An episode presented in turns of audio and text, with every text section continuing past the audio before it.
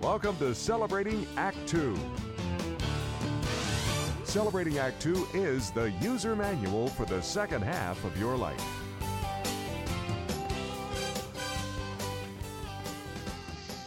Welcome back to another episode of Celebrating Act Two.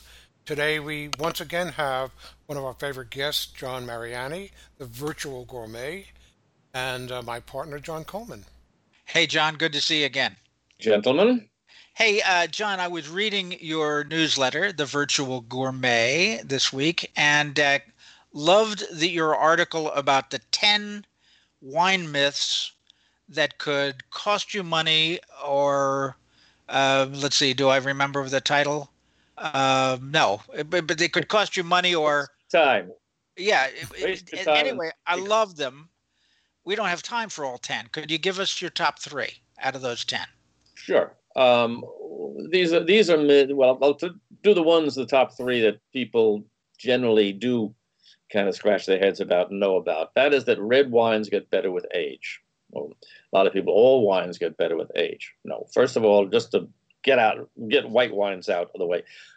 99% of all the white wines made in the world should be drunk as soon as they are released or within a year or two.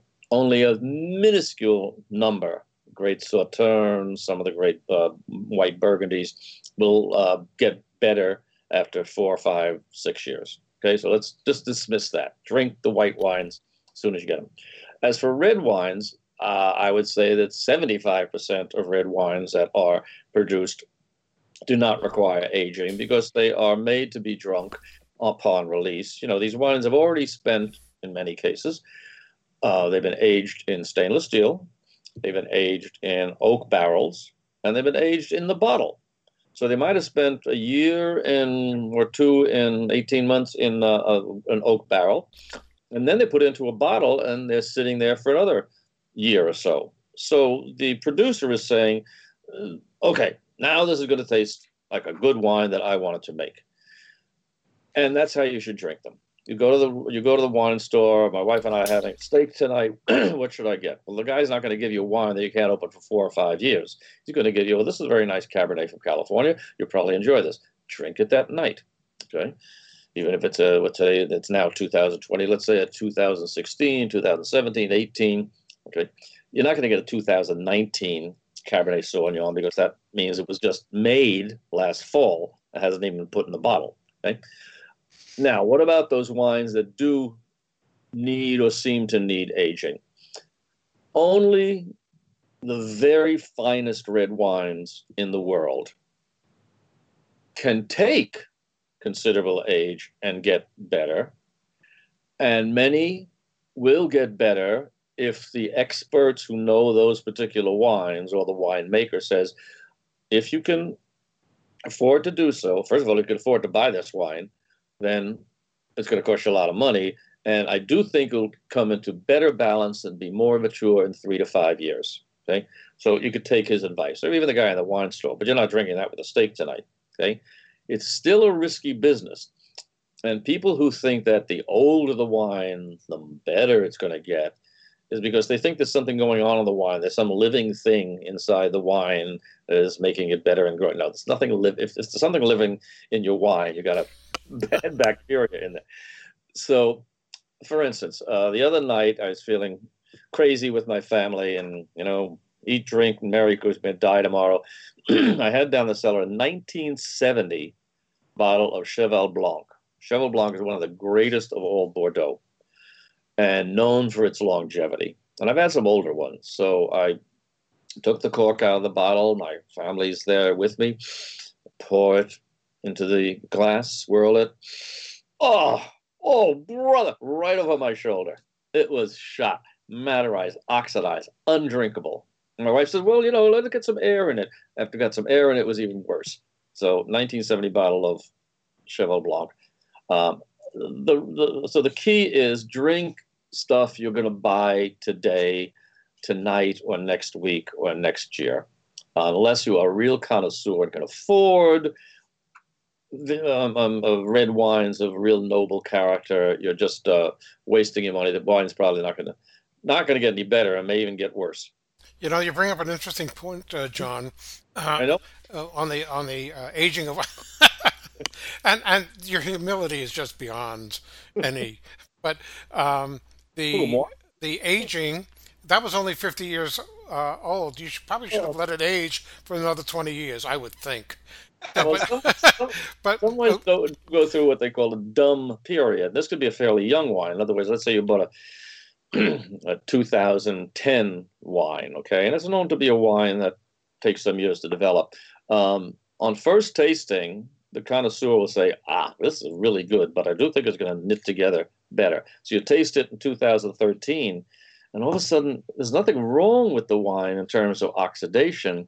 It's not bad, it says, but this they call it going through a dumb period. It has lost something in the mechanics and the texture and the in the uh, makeup of the wine. The the grape juice, the fermented grape juice in there, is going through an adolescent period. Just like adolescents, they kind of nasty and really, you know, you don't, don't want to deal with it. Um, give it another two or three years, and that wine will have passed its dumb period. within within the bottle. So in other words, it's already Yeah. been bottled, and it's getting better. And just as um, continuing on that myth, what is the generally the oldest wines that really taste good in fifty or sixty years? Are- Are there such wines? they would be the top of the line Bordeaux, like that, like that uh, uh, Cheval Blanc that I had. Um, but there's no guarantee at that year. I have had some wines that go back 80, 90 years and were remarkable that they were drinkable at all, and even a couple that were pretty darn good. Uh, I remember tasting a 1929 Mouton Rothschild, which was considered one of the great years, of the pre-war years and um, I tasted it and said, wow, this thing is still alive. 15 minutes later, it was brown and undrinkable. Because uh, what happens is that the oxygen from the air just rushes in, and the, oxi- uh, the oxygen in the air just oxidizes the wine because it's a very fragile creature. So, So give us another myth that will save us money and save us time. okay. And, and embarrassment. yeah. Okay. yeah.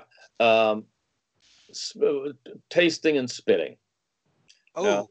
Professional sommeliers do this all the time.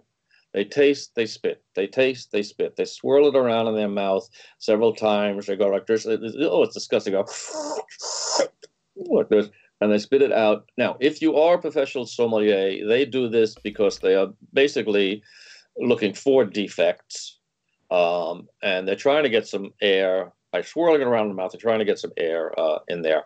Um, but the fact of the matter is that uh, the average person, you just take it, smell it. Oh, this smells good. Take a sip, maybe go like that.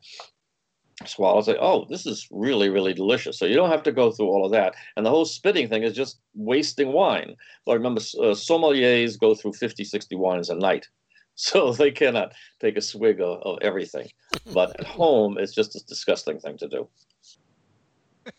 I'll I'll agree with that. Yeah. So that's number two. We have time for one more. Uh, one should always sniff the cork. This is a great one. Okay. A cork put into a wine, we could talk about corks versus cork uh, uh, screw caps uh, another time. I'm all in favor of screw caps. Corks are put into wines for a very, very tight seal. And when you pull it out, they say if you sniff the cork and it smells funny and musty or not quite right, ugh, the wine's going to be terrible. That's not necessarily true.